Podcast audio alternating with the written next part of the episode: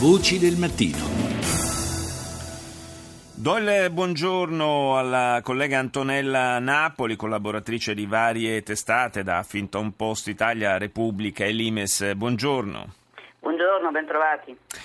Grazie di essere qui con noi stamani a quest'ora mattutina. E parliamo di Burundi, una situazione, quella nel paese africano, che seguiamo ormai da molti mesi qui a Voci del Mattino, fin da quando ci furono le prime tensioni, quando il presidente Nkurunziza annunciò l'intenzione di candidarsi per un terzo mandato.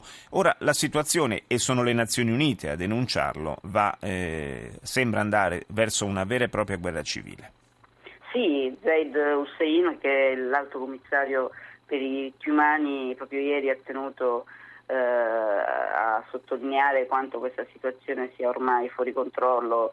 In una conferenza stampa a Ginevra la sua portavoce ha proprio chiesto a tutta la comunità internazionale di mettere in campo tutti gli sforzi possibili per evitare che avvenga quanto è già avvenuto in un paese confinante al Burundi, che è Ruanda. Ricordiamo che il Burundi è collocato nella regione dei Grandi Laghi, che purtroppo ha visto in questi decenni passati drammi come appunto il genocidio del Ruanda. Ma la cosa che deve far riflettere è che oltre un mese e mezzo fa, al Consiglio di Sicurezza era stato anche approvato un comunicato del Consiglio di Sicurezza dove appunto si mettevano in campo delle iniziative per cercare di arginare queste violenze.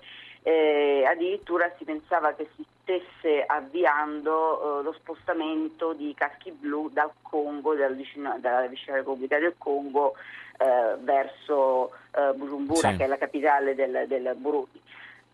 Tutto questo non è avvenuto, anche perché come al solito non è facile riuscire a mettere d'accordo tutti gli attori del Consiglio di Sicurezza, nonostante questo documento alla fine sia stato votato da tutti all'unanimità.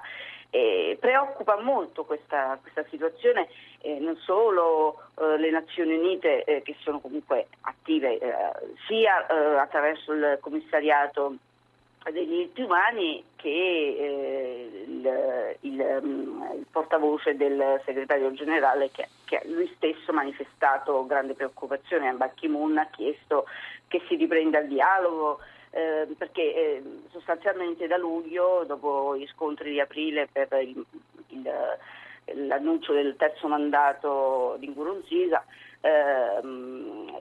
è stato sospeso addirittura il processo di stabilizzazione che stava tentando di portare a una stabilità un paese che comunque ha gravi problemi anche per una profondissima crisi economica. Ricordo, certo, che il Burundi è considerato il paese dal Fondo Monetario Internazionale il paese più povero del mondo, e per gli indici lo collocano al 184esimo posto su 187 per la peggiore qualità di vita. È chiaro che tutti abbiamo nella mente il ricordo del spaventoso genocidio che si è consumato, come ricordavi, nel vicino Ruanda, sì, e molti sottolineano come in questo caso non ci sia alcuna matrice etnica, sia proprio una questione di lotta di potere politico. Sì, sembra chiaramente questo, perché sostanzialmente stiamo vedendo delle esecuzioni, perché siamo di fronte a cadaveri abbandonati per strada con mani legati e con colpi alla testa, quindi sono chiaramente esecuzioni sommarie, soprattutto nei quartieri dove vivono gli oppositori di Nkurunziza, perché in un primo momento c'è stata questa rivolta popolare quando appunto con questo terzo mandato il presidente ha violato quelli che erano gli accordi di pace e quello che era previsto dalla Costituzione.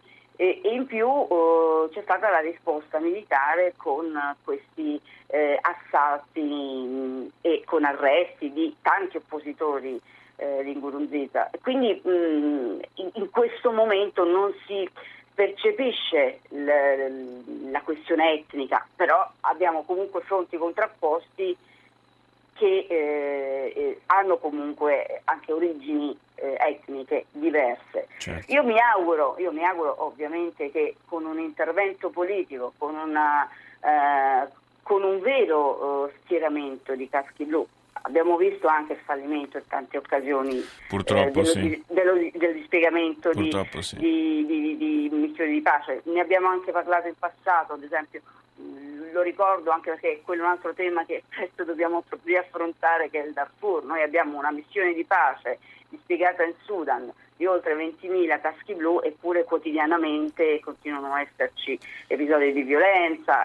Ecco, quindi assolutamente potrebbe essere un deterrente. Noi ci possiamo solo augurare che la tragedia del Ruanda ci abbia insegnato qualcosa come comunità internazionale, che non si ripercorrano, non si rifacciano gli stessi errori. Grazie ad Antonella Napoli per essere stata con noi.